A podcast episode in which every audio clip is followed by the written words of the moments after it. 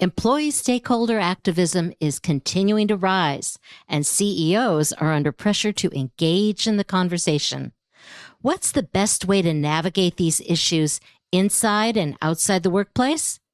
Our guest today is an expert in grassroots and political action committee influence who'll share her views on this issue. Join us for episode 205 of Growth Igniters Radio with Pam Harper and Scott Harper.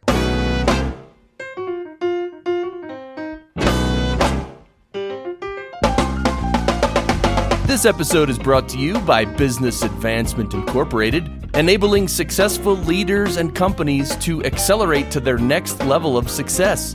On the web at businessadvance.com. And now, here's Pam and Scott. Thanks, Chris. I'm Pam Harper, founding partner and CEO of Business Advancement Incorporated. And sitting right across from me, as always, is my business partner and husband, Scott Harper. Hi, Scott. Hi there, Pam. It's always great to join you for another episode of Growth Igniters Radio. And as always, our purpose is to spark new insights, inspiration, and immediately useful ideas to help visionary leaders accelerate themselves and their companies, of course, to their next level of game changing innovation, transformation, and growth. And Pam, we love to follow trends, and one of the ones that's already big and getting really bigger these days is employee stakeholder activism. Employees in a wide range of companies and industries are increasingly voicing their expectations for CEOs and boards to openly support a variety of environmental, social, and governance issues. That's right. And as we're seeing in the media and in our own conversations with top business leaders, this can present a special challenge. Yeah. And people are often quite passionate about their views in every direction. And there are all kinds of implications for talent acquisition, retention, company reputation, customer retention, and much, much more that has both a top and bottom line impact. So this puts CEOs and top leaders in a real pickle. What do they do? Uh, engage in the conversation, shut it down, or do something else? We've seen it go in all directions. That's right. That's why we're speaking today with Amy Showalter, a grassroots and political action committee influence expert who founded the Showalter Group to help associations and corporations increase their grassroots and PAC effectiveness. As an expert in political influence, Amy has galvanized thousands of grassroots evangelists and staff for her clients who want to advance their cause politically. Amy is currently a columnist for Bloomberg Government and LobbyBlog.com. Over 500 media outlets have featured her insights. This includes the Wall Street Journal, Forbes, Politico, CNNMoney.com, FoxNews.com, and CNBC.com, among many. She's also the author of the book, The Underdog Edge How Everyday People Change the Minds of the Powerful and Live to Tell About It. I love that. You can read much more about Amy's background by going to growthignitersradio.com, episode 205, and scroll down to her bio. Amy, welcome to Growth Igniters Radio. Thanks, Scott and Pam, for having me today. Look forward to our conversation. I'll tell you, it is so timely. We're just seeing so much every single day. It seems like there's an issue that relates to this topic. Before we really get into it, I thought it would be interesting for our listeners to hear just a little bit about what do you especially enjoy about your work? I mean, it is a challenge.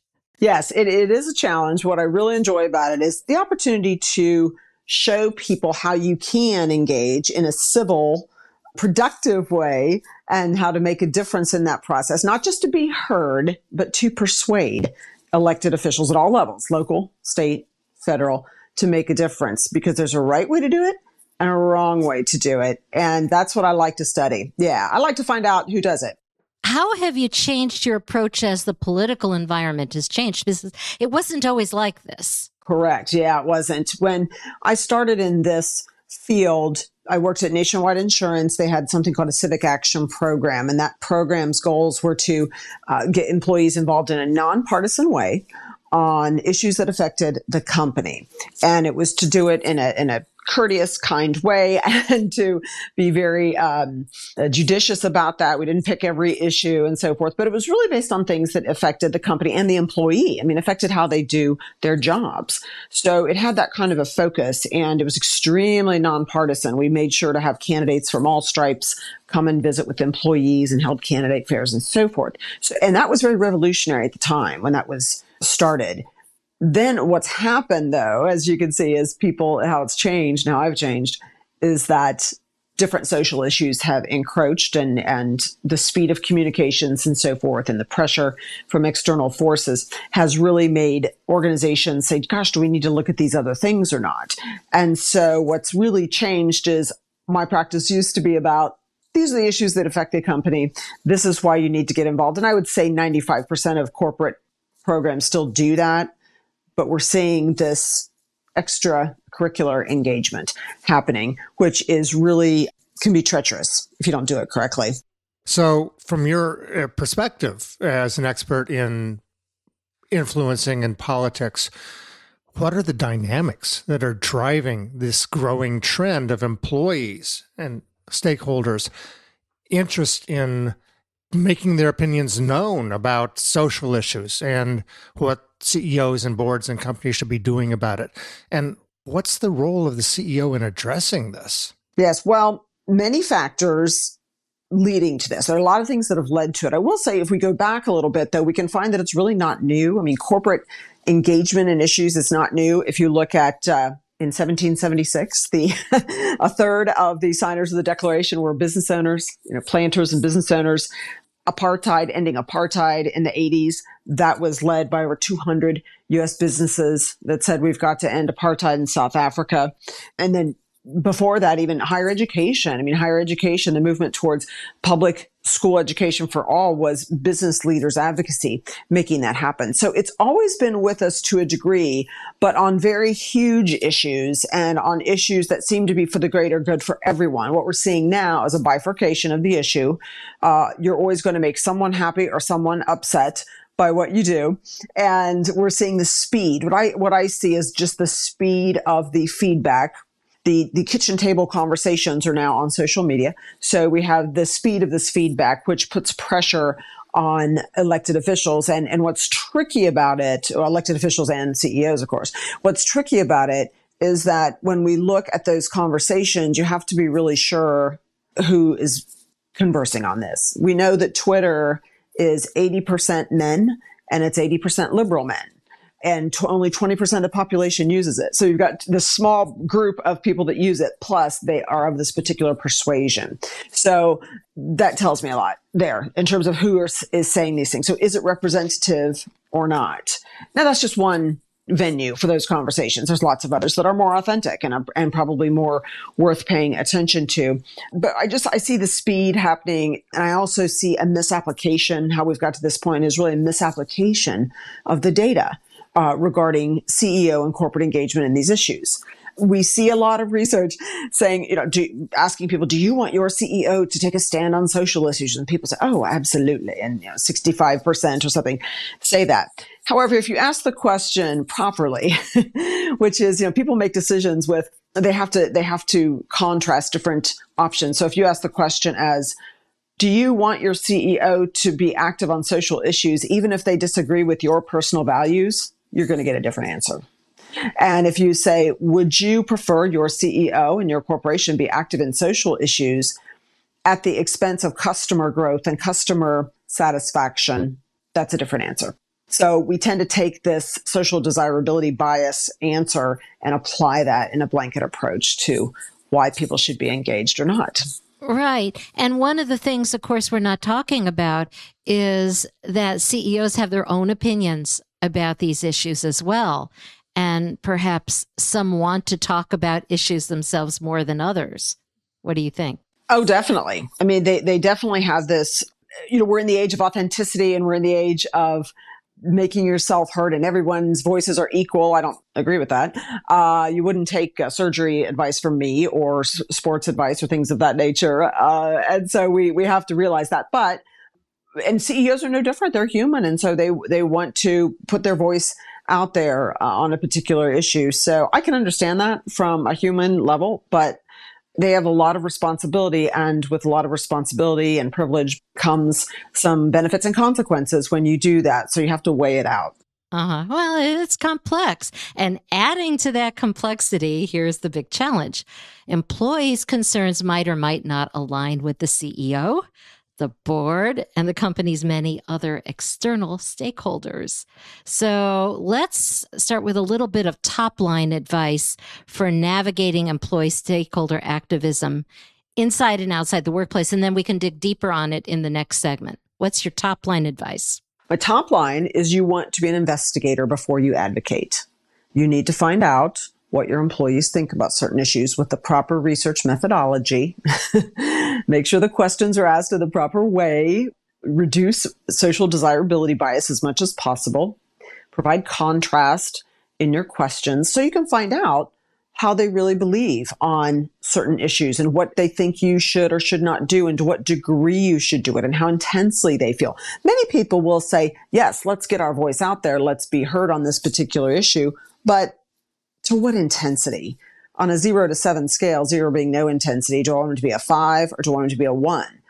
so there's nuance to it. Nuance is the big thing that I'm hearing from my clients, and uh, I advise them on that as well. Let's be nuanced. Let's be thinking. Let's not follow the herd necessarily on these. So number one is to do research with your employees and other stakeholders as appropriate. Find out what they think before you do anything, and make sure that just because you're doing a survey doesn't mean well we're going to go ahead and make our voice heard on these things. You you reserve the right to stick to what you do best as well.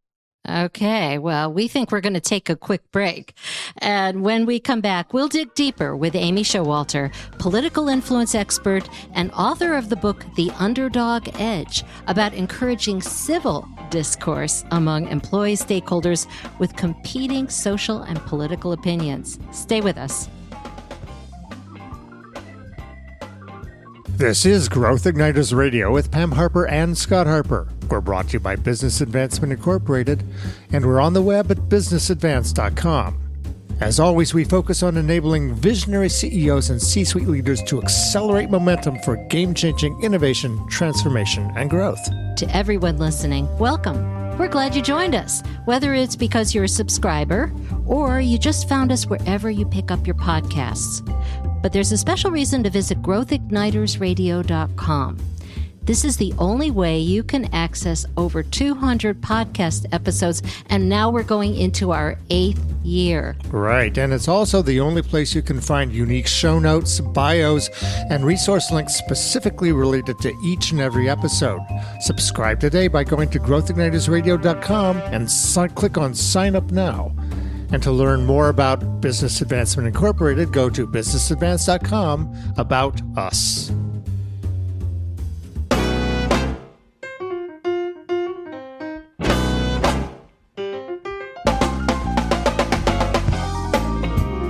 Welcome back to Growth Igniters Radio with Pam Harper, that's me, and Scott Harper. Today, Scott and I are speaking with Amy Showalter, political influence expert and author of the book, The Underdog Edge, about how CEOs can most effectively manage employee stakeholders' competing opinions about social and political issues inside and outside the workplace.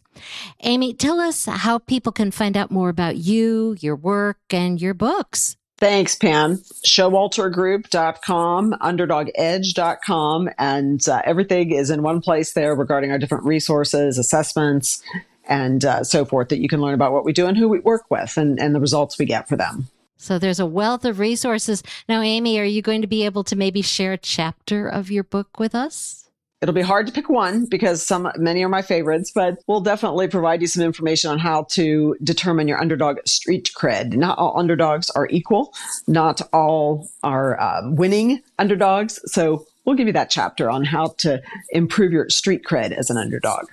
Okay. So you can uh, find a link to this and more information about this episode by going to growthignitersradio.com, episode 205, and scroll down to resources. Okay, so let's go back to the conversation. you started out with some top line advice about where we get going with these conversations. And the first point you made was about nuance, right? So let's go on with that. So you told us that rather than avoiding the issue, you believe CEOs should encourage political conversations among employees at work. So we're going to go right with it. We're going to engage. Why? Because when we don't set up the proper foundation for those conversations, bad things happen. Gartner, the human resources firm, did research, I believe in 2019 and 2020, and found that between 40 and 45% of workers have said that they avoided a coworker because of their political beliefs or because of the results of a previous discussion about politics that didn't end well. We also saw with the CEO of Basecamp told his employees no more political discussions on our employee list serve and numerous employees uh, resigned because they felt that that was their right to discuss politics there and it is and that's okay but it has to be conducted in a proper way you have to have the right foundation to make that happen and I think it's a great service that, that CEOs and companies can provide for employees because we all say, we all say we want more civil discourse. We all say that. But are we really facilitating that? Exactly, because that's the kind of thing that Scott and I talk about all the time when we're talking with CEOs, working with CEOs, is the whole fact that you need to engage. And it's not an either or you know you're engaging in the conversation. It's the only way when you work to understand people's viewpoints and why they have them and figure out how you're going to get through it it's the only way to move forward because if you don't engage it's going to happen anyhow and then you're not managing it at yes. all yes and i think when companies decide without a process to engage in these other issues that are on the periphery of their company. They affect stakeholders, but maybe not the exact customer, but they affect other stakeholders. And you don't have that foundation for people to engage in a proper way, then you've really stepped into the deep end without the lifeboat, without the life jacket, because you've just invited all kinds of issues and scrutiny that, that you will take you away from other priorities. Yeah. So going with that, uh, you've talked to us about a set of questions that CEOs, C suites, and corporate executives should be asking themselves regarding whether and how to engage in certain social and political issues and conversations. What's the purpose of these questions? And are they to reduce risk, do something else? How do they uh, set up the conversation? Well, it, the purpose is to make sure to reduce risk, yes, and to make sure that you're doing this purposefully and that you can really make an impact in the process or and and what are the upsides and downsides of them. And so I won't go through all of them. I literally have about 12, 15 questions, but they're in different buckets. And so one thing you first want to look at is the business and brand impact. You know, is this does this issue impact your business truly or have a nexus to it? Like for example, Patagonia anything related to climate change, anything related to the environment, to wildlife, to conservation, that's Patagonia. That's a great fit. I don't know that gun rights legislation is a great fit for them, but the environmental piece, that makes complete sense to me. So if I am working in Patagonia or some other company and I want to, as an employee, and I want the CEO to talk about, you said gun rights or something are you saying that that should be shut down and other questions should instead be brought up? So some questions then are shut down and some are opened? I'm not sure I understand. What I would advise in that situation is that you have to, uh, if you have a formal program for employee engagement on political issues and, and so forth and civil discourse on that, you can direct that employee to that group and to that entity and say, gosh, there's probably some people that feel you know that's not a priority based on what we've determined because you've gone through and answered these questions that I'll be sharing with you here more in a moment.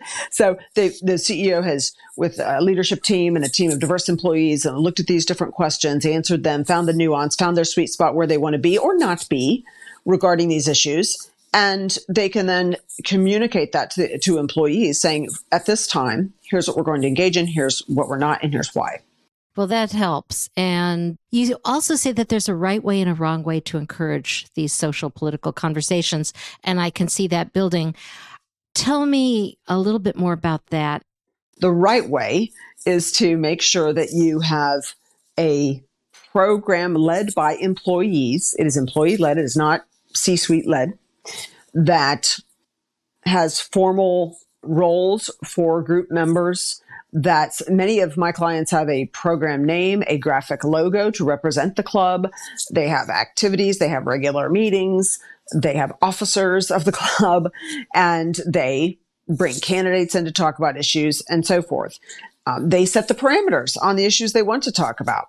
The best programs of this kind teach the employees how to be discerning in what they read, in the media that they take in, in terms of media literacy, in terms of candidate literacy, knowing what candidates say is true or not, fact checking, those kinds of things. Also, how to engage with employees in a way that just because you disagree with that doesn't mean that your fellow employee is ignorant or has no moral compass. I mean, that's, we, we see that a lot, right? People assume you, that someone believes in a certain position, therefore you're ignorant and nothing's farther from the truth. And the beauty of these groups too, that a lot of people don't think about is that they are by nature, they're inclusive. They embrace diversity, diversity of political thought, the arena of ideas, the way to talk about different things every group that I've been involved in before I started my consulting practice uh, at Nationwide and then with clients where I help develop these programs, the leaders of them are diverse. We've got people from all over the political spectrum and they're just fine with it. They have what I call political maturity. They know they're not hobbyists. They're politically mature. And that's what you want to foster because as leaders of an organization, you, if you can foster that in your employee base, you're doing a great community service. Mm-hmm. So it's a real responsibility. And when you take care with it and set it up in this way that you're talking about, it can pave the way for much more civil discourse and powerful outcomes and powerful outcomes. Yes. So we're going to take another quick break. And when we come back, Scott and I will speak more with Amy Showalter, political influence expert and author of the book, The Underdog Edge, about three immediately useful steps for leading highly charged employee stakeholder political conversations at work. Stay with us. You are listening to Growth Igniters Radio with Pam Harper and Scott Harper. We're brought to you by Business Advancement Incorporated.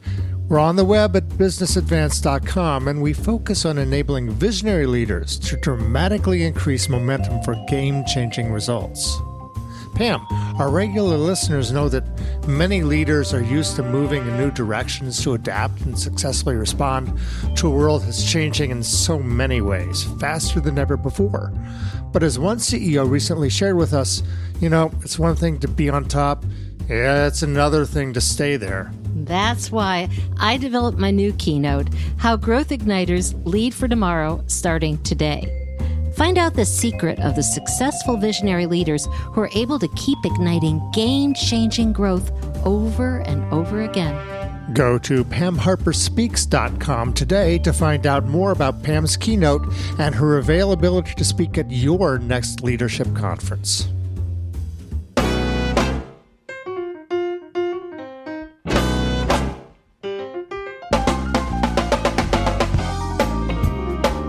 Welcome back to Growth Igniters Radio with Pam Harper and Scott Harper. Over the last two segments, Scott and I have been speaking with Amy Showalter, political influence expert and author of the book, The Underdog Edge, about how CEOs can most effectively manage employee stakeholders' opposing views about social and political issues inside and outside the workplace and live to tell about it. I like that. Amy, tell us how people can find out more about you, your work, and your books. They can go to showaltergroup.com, find all my contact information there. I'm on Twitter at Amy Showalter and also underdogedge.com is the book's website. Again, a reminder that you can download a chapter from Amy's book, The Underdog Edge, by going to growthignitersradio.com, episode 205, and scroll down to resources. So we're at the part of our podcast where we talk about the takeaways, the immediately useful, practical ideas, in this case for leading employee stakeholder political conversations at work. First, let's start out with can you suggest an immediately useful idea for creating the proper foundation for these ESG conversations with and among employee stakeholders? The most important thing to do first is, as I mentioned earlier, you want to be an investigator before you advocate. Do your research. Find out what your employees think. Find out how intensely they feel about different issues conduct it with the proper methodology, ask the questions in the proper way to find out what's really under the surface and the level of which they want you to engage. Don't assume anything because when you look at our electorate, it's very evenly divided. Our country is very evenly divided. Once you decide to engage, if you haven't done your investigating, you will become a politician just like everyone in Washington and the state capitals. And I don't know that many CEOs want to go there. I think they view themselves as above that, and they are in many instances. So you will become nothing, you'll have to start pleasing people on very uh, capricious uh, issues many times. So you better be very, very careful how you do that. So that's number one is always investigate before you advocate on any particular issue. Okay, so now once you have gotten more background about where people are, and frequently they're going to be on opposite sides, how can CEOs and top leaders create more civil discourse with those of opposing views? One way you create more civil discourse is you make sure that the process you have used to determine your positions or lack of them because this investigative process can mean that you decide you know we're not going to we're going to stick to our knitting we're going to stick to the issues that impact our bottom line and we're not going in other areas. So in those instances you you have that option. So you want to have that process and that process is a part of the civil conversations too. So that process also you're asking yourself questions about is there a nexus to your business? Are your employees directly affected by something or not? I mean, that's something else you want to ask the questions. So you want to have this process down where you can explain very easily. It rolls off your tongue. You can share with people, here's how we came to this decision. We didn't just press a button and try to figure it out in some instant way. We asked questions, we deliberated, we investigated. You have to also look at the community you're in. Will you lose ground or gain ground by what people in your community and your industry sector are doing or not? I think many CEOs, they think they don't follow the herd, but they do. They're kind of like junior high people, except in it, you know, it's a junior high, it's that human nature. It's that uh, junior high, but a lot smarter and achieve, achievement oriented. So they very much follow what's being done and what's being written about. They, they follow the herd quite a bit. They're very peer sensitive. They're not as independent thinkers as, as we believe many times. And can you, what's your effectiveness and credibility in the issue? Can you make a difference? By engaging in this, or will you just be another voice adding to the cacophony of concerns? So you've investigated through your formal research. You've had a group of leaders and diverse employees representing different parts of the company come together and talk about these things. You have a process down that you can easily explain. And then you form your employee led, not CEO led groups of employees to discuss issues, to have a very formal process for that. Like I said, a big part of this is teaching them how to engage in a civil way. It's not just, hey, go online and discuss these issues like the people at Basecamp did. And then they all resigned because they had a misunderstanding of what that was for. And they were using too much of their time for that versus their work is what the CEO said as well. So when we have these formal groups, they can meet at lunch, they can meet after work, before work. They're not taking up work time to do that, but there is dedicated time to do it. It's, it's something they can look forward to. And you know what I found? When I was involved in that personally, running those in 15, 17 states, and also with my clients, they love the opportunity to meet other people from their company that they wouldn't get to meet otherwise. It's a networking opportunity. It's a real benefit. Absolutely. How much does the value statement of a company go towards coming up with these civil conversations? In other words, is it transparent? You know, is that something that people look to as to say this is going to be absolutely relevant based on how we've set up our vision and our values? Yes, I mean it does. People people refer back to that quite a bit as they should. Um, however, a lot of companies' value statements are, they're really terrific, forward thinking, visionary, positive things. And you can apply that to almost any piece of legislation before your state legislature or the U.S. Congress. I don't care if it's education. Uh, yes, that's the issue. So if you have something that actually can work as a guide, people are looking for transparency. And what I hear you saying that I, I love is that the more that you really think hard about what your ethics are, and hopefully it's in line with your values, but also in line with what else is going on in your community. That makes a big difference. And so the final question I have is about managing expectations. And maybe you've already answered it, but yours, theirs, other key stakeholders, you know, customers, boards, media. There are so many people so that when you have these conversations, going back to the beginning of what we were talking about, you have the most benefits and the least downsides. What's an immediately useful step somebody could take? I love metrics. I've written a lot about it in terms of the government relations profession and how to really measure that. And I think it can't be measured. And when we look at grassroots engagement, which is employee engagement, stakeholder engagement, I look at a couple things. I look at are we getting more people involved in these employee organizations? Are more people involved? And then every company has their internal social media chatter and so forth. And if what is that looking like? What's if I were to do a textual analysis and look at what is it positive sentiment, negative sentiment about these groups? You know, what does that look like? Uh, are we seeing more or less? Uh, positive media coverage of what we do in this area and our involvement. We have to remember that if you're a CEO and you decide to speak out on these issues, there will be pushback. The people at Delta, the people at Coca Cola, were not only attacked by prominent, prominent United States senators online. See, it, it goes both ways. And so they were attacked by them for their stance on the voting rights issues and so forth and the election integrity issues. They were also profiled by a group called Consumers Research that I think did some absolutely brilliant work, whether you agree with their position or not. I, I look at the, just the influence capacity in terms of what they did was they profiled American Airlines and how they are the worst performing airline versus like stick to your knitting. You are not uh, doing that well with your customers, but you want to be involved in these other issues. Do what you're supposed to do first. And they did the same thing with Coca Cola with promoting obesity and using low wage labor. So you got to be really careful because you will get smacked back. As the great Jordan Peterson says, make sure your own house is in order before you go after everybody else. That's really important. Absolutely. Well, here we are. We're at the end of this episode. Amy, thank you so much for sharing your insights with us. Uh, such an important topic. I think a lot for people to think about and actually apply. So thanks for being our guest on Growth Igniters Radio. Thanks for having me. Oh, it's been a pleasure, Amy. Thank you so much. And thanks to you out there for listening to Growth Igniters Radio with Pam Harper and Scott Harper. To contact us, get show notes and resource links for this week's episode, including downloading a chapter from Amy's book, The Underdog Edge, go to growthignitersradio.com and select episode 205. Until next time, this is Pam Harper and Scott Harper, wishing you continued success and leaving you with this question to discuss with your team.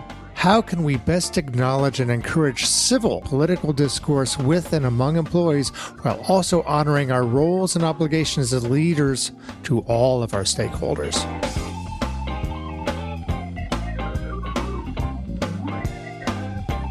Growth Igniters and Growth Igniters Radio with Pam Harper and Scott Harper are registered service marks of Business Advancement Incorporated. All Growth Igniters radio episodes are copyrighted productions of Business Advancement Incorporated, intended for the private use of our audience. Except as otherwise provided by copyright law, all other uses, including copying, editing, redistribution, and publication without prior written consent of Business Advancement Incorporated, are prohibited. All rights reserved.